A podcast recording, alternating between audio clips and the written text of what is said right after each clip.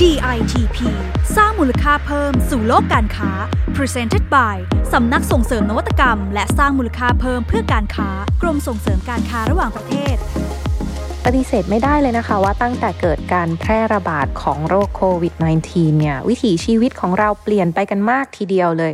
จนถึงตอนนี้นะคะ ก็ยังมีหลายท่านที่ยังบ่นอยู่เลยว่า ยังไม่ชินกับชีวิตวิถีใหม่ หรือที่เราเรียกกันติดปากว่า new normal นะคะ จนเดี๋ยวนี้กลายเป็น now normal ไปซะแล้ว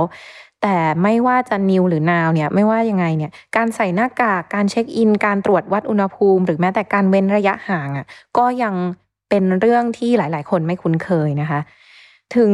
แม้ว่าเราจะชินหรือไม่เนี่ยยังไงเราก็ต้องปฏิบัติตามมาตรการอย่างเคร่งครัดค่ะ เพื่อลดการแพร่กระจายของเชื้อโรค แล้วก็ร่วมกันทำให้สังคมของเราเป็นสังคมที่ปลอดภัยที่สุด รับผิดชอบต่อทั้งตัวเอง แล้วก็เพื่อนๆในสังคมด้วยนะคะ พูดถึงเรื่องมาตรการรับมือโควิด -19 วันนี้นะคะ เราก็มีเรื่องน่าสนใจมาพูดคุยกันค่ะ นั่นก็คือเรื่องนวัตกรรมต้านโรคนั่นเองนะคะ ซึ่งเป็นการออกแบบคิดค้นนวัตกรรม แล้วก็ผลิตภัณฑ์ใหม่ๆ เพื่อใช้รับมือกับโควิด -19 ค่ะ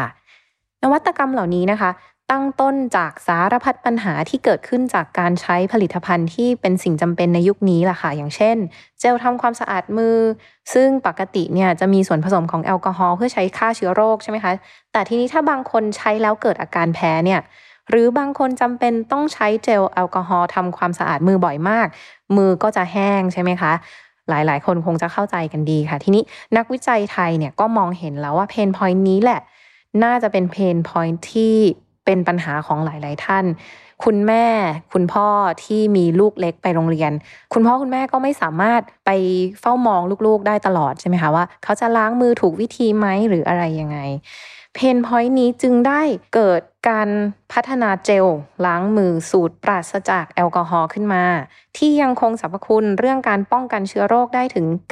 99.99%นะคะ ครอบคลุมทั้งไวรัส แบคทีเรีย แล้วก็เชื้อราด้วยค่ะ เจลล้างมือสูตรไร้แอลกอฮอล์ที่ว่านี้นะคะ ก็มาจากแบรนด์ที่ชื่อว่า Besuto 12 ค่ะ เป็นความร่วมมือของเอกชนกับภาครัฐนะคะ โดยที่บริษัท Healthiness ร่วมมือกับบริษัท AVS Innovation ในกลุ่มอุทยานวิทยาศาสตร์แห่งประเทศไทย ซึ่งเป็นห้องแลบอะนะคะ ภายใต้โครงการสนับสนุนการทดสอบผลิตภัณฑ์ทางการแพทย์และอุปกรณ์ที่เกี่ยวข้อง เพื่อใช้ในสถานการณ์โควิด -19 โดยเฉพาะของหน่วยงาน สวทช นะคะโครงการนี้เขาชื่อภาษาอังกฤษว่า Fast Track Medicine และ Medical Device Fight COVID-19 ค่ะ สินค้าตัวนี้นะคะผ่านการทดสอบในห้องแลบของสถาบันการแพทย์ชั้นนำอย่างคณะเวชศาสตร์เขตร้อน มหาวิทยาลัยมหิดลนะคะ คณะแพทยศาสตร์ มหาวิทยาลัยสงขลานครินทร์แล้วก็คณะแพทยศาสตร์ จุฬาลงกรณ์มหาวิทยาลัยมาแล้วด้วยค่ะ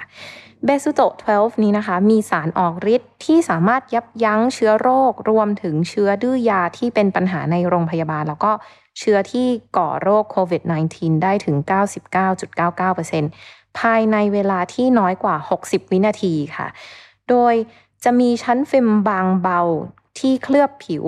ค่อยๆ ปล่อยสารฆ่าเชื้อที่ออกฤทธิ์ตรงเข้าทำลายเชื้อโรคถึงแก่นเซลล์เลย แล้วก็ยังออกฤทธิ์ปกป้องได้ยาวนานถึง 12 ชั่วโมงด้วย เลยเป็นที่มาของชื่อเบสโต12 นะคะ โดยที่ไม่ต้องทาเนื้อเจลซ้ำ แต่มีข้อแม้นะคะว่าผู้ใช้จะต้องไม่ล้างเนื้อฟิล์มนี้ออกนะคะ ประสิทธิภาพจะยังไม่ลดลงแม้เจอความร้อนจากสารชนิดอื่น ซึ่งทำให้ผู้ใช้ปลอดภัย แม้จะต้องสัมผัสกับเชื้อโรคอีกในภายหลังค่ะ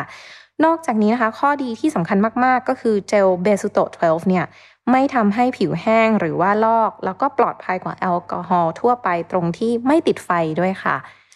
ยังมีอีกตัวหนึ่งนะคะที่น่าสนใจไม่แพ้กันค่ะ นั่นก็คือหน้ากากผ้าป้องกันแบคทีเรียที่ใช้ซ้ำได้ถึง 200 ครั้งค่ะ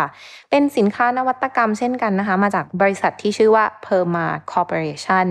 ซึ่งเป็นบริษัทของคนไทยเรานี่เองค่ะเดิมทีบริษัทนี้เป็นผู้ผลิตสิ่งทอและก็เสื้อผ้านะคะ แต่ว่าในช่วงต้นปีที่แล้วเนี่ยหน้ากากอนามัยขาดแคลน พวกเราก็ได้ผ่านจุดนั้นมาพร้อม ๆ กันนะคะ ทางบริษัท ปรับตัวค่ะไวมาก ได้เพิ่มไลน์การผลิต โดยนำเอาผ้าเส้นใยต้านเชื้อแบคทีเรียที่มีอยู่แล้วเนี่ยนะคะ มาผลิตเป็นหน้ากากด้วย แล้วที่สำคัญค่ะ ผู้ประกอบการรายนี้ตอนนี้ก็กำลังศึกษาวิจัยร่วมกับหน่วยงานทางการแพทย์ทั้งในและต่างประเทศ เพื่อพัฒนาหน้ากากอนามัยที่มีคุณสมบัติต้านไวรัสด้วยทั้งนี้ก็เพื่อที่จะตอบโจทย์ความต้องการในช่วงที่ไวรัสโควิดยังแพร่ระบาดอยู่นั่นเองค่ะ พูดถึงเรื่องหน้ากากอนามัยแล้วนะคะ ขอแตกประเด็นเพิ่มอีกนิดนึงค่ะก็คือ หน้ากากอนามัยที่ทางการแพทย์ใช้ในโรงพยาบาลเนี่ยก็จะเห็นว่าปกติเนี่ยมันก็จะต้องรวมทิ้งกับขยะติดเชื้ออื่น ๆ ใช่ไหมคะก็เช่นเดียวกันตามบ้านเรือนเราก็เหมือนกัน มันก็ไม่ควรจะทิ้งรวมกับขยะทั่วไปนะคะ ควรต้องแยกขยะเพื่อป้องกันการแพร่กระจายของเชื้อโรคอีกทางหนึ่งแต่คุณผู้ฟังทราบไหมคะว่าประเทศไทยเราเนี่ยมีนักวิจัยที่ เก่งมาก ๆ อยู่เต็มไปหมดเลยนะคะ เรากำลังพัฒนานวัตกรรมใหม่ที่ใช้ประโยชน์จากหน้ากากอนามัยใช้แล้ว และขยะติดเชื้อเหล่านี้เนี่ยแหละค่ะ ก็เพราะว่าปีหนึ่งนะคะ เมืองไทยของเราทิ้งขยะติดเชื้อกันมากถึง 50,000 ตัน ยิ่งในช่วงการแพร่ระบาดของโรคโควิดเนี่ยปริมาณก็ยิ่งจะมากขึ้นไปอีกส่งผลต่อค่าใช้จ่ายในการกำจัด แล้วก็ก่อให้เกิดปัญหาด้านสิ่งแวดล้อมตามมาด้วย เราก็ไปพบว่ามีทีมนักวิจัยจากมหาวิทยาลัยแม่โจ้ จังหวัดเชียงใหม่นะคะเขามีแนวคิดที่จะพัฒนาระบบผลิตไฟฟ้าร่วมกับความร้อน จากหน้ากากอนามัยใช้แล้ว และขยะติดเชื้อทางการแพทย์ที่เราพูดถึงกันอยู่เนี่ยแหละค่ะ ซึ่งก็ได้วิจัยกันมาแล้วนานกว่า 5 ปีนะคะ จนตอนนี้เนี่ยได้เครื่องผลิตกระแสไฟฟ้าต้นแบบ ที่มีอัตราการเผาไหม้เชื้อเพลิง จากขยะติดเชื้อประมาณ 250 กิโลกรัมต่อชั่วโมง แล้วก็สามารถจ่ายพลังงานเข้าไปสู่ระบบที่เรียกว่า วัฏจักรแรงกินสารอินทรีย์นะคะ หรือว่า Rankine Cycle นะคะเพื่อผลิตกระแสไฟฟ้าค่ะ โดยในขณะนี้เนี่ยสามารถผลิตพลังงานไฟฟ้าสุทธิได้ที่ 20 กิโลวัตต์ต่อชั่วโมง สามารถใช้เปิดเครื่องปรับอากาศขนาด 12,000 BTU นะคะ เปิดได้พร้อมๆกัน 25 เครื่อง โอ้โห เป็นทางออกที่ดีมากๆเลยนะคะ หากวิเคราะห์ความคุ้มค่าทางเศรษฐศาสตร์แล้วเนี่ยก็พบว่าการกำจัดขยะติดเชื้อ 1 กิโลกรัมด้วยวิธีนี้มีต้นทุนเพียง 3 บาทกว่าๆเท่านั้นนะคะ 3.185 บาทต่อกิโลกรัมค่ะ แถมยังสอดคล้องกับหลักการ circular economy และแน่นอน green ด้วยแน่ ๆ นะคะ ที่เป็นการหมุนเวียนทรัพยากรกลับมาใช้อย่างมีประสิทธิภาพใน value chain หรือว่าห่วงโซ่คุณค่าด้วยนะคะน่าคิดนะคะว่าท่ามกลางวิกฤตโควิดเนี่ยก็ยังมีโอกาสใหม่ๆ ซ่อนอยู่อีกมากมายเต็มไปหมดเลยนะคะ เมื่อเชื้อโรคไม่ยอมแพ้แล้ว มนุษย์เราจะยอมแพ้ได้ยังไงใช่ไหมคะ เราก็ต้องไม่ยอมแพ้เหมือนกัน มันเป็นจังหวะที่ทุกๆทท่านต้องปรับตัว ตอนนี้แหละเราจะต้องก้าวกระโดดไป แล้วก็หาโอกาสใหม่ ๆ ในตลาดนะคะ ดิฉันจะขอยกตัวอย่างอีกสักตัวอย่างก่อนหมดเวลานะคะ ก็คือ เผื่อว่านักออกแบบหรือผู้ประกอบการจะมองว่า เอ๊ะทำไมนวัตกรรมต้านโควิดเนี่ยต้องมีความรู้ทางวิทยาศาสตร์ แล้วก็การแพทย์เข้ามาเกี่ยวข้องเท่านั้นหรือเปล่า ไม่จำเป็นเลยนะคะ เพราะว่าบางทีเนี่ยผลิตภัณฑ์ในชีวิตประจำวันอย่างจานข้าวค่ะ ก็สามารถนำมาออกแบบใหม่ให้เป็นจานข้าวต้านโควิดได้เหมือนกันนะคะ โดยคุณวิทวัฒน์ปิยชัยวุฒินักออกแบบเจ้าของรางวัลดีมาร์กประจำปี 2563 นะคะ ปีที่แล้ว ก็ได้เล็งเห็นถึงปัญหาของพฤติกรรม การรับประทานอาหารที่ได้รับผลกระทบจากโควิด ก็คือ แม้จะใช้ช้อนกลางเนี่ย ก็ยังไม่ปลอดภัย จึงออกแบบจานข้าวใหม่ที่มีชื่อว่าจานเดียว จานเดียวเนี่ยได้รับแรงบันดาลใจจากถาดหลุมใส่อาหารที่เรารับประทานกันตอนเด็กๆ ค่ะนำมาออกแบบใหม่ใส่ความสวยงามทางศิลปะเข้าไป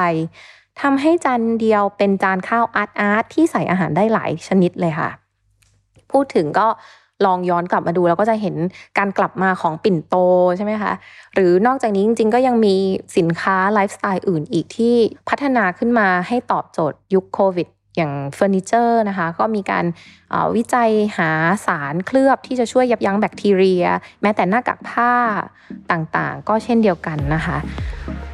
คุณผู้ฟังคะเวลาใน EP นี้ก็หมดลงแล้วนะคะ ดิฉันพัชรมนตระกูลทิวากรขอลาไปก่อนนะคะ สวัสดีค่ะ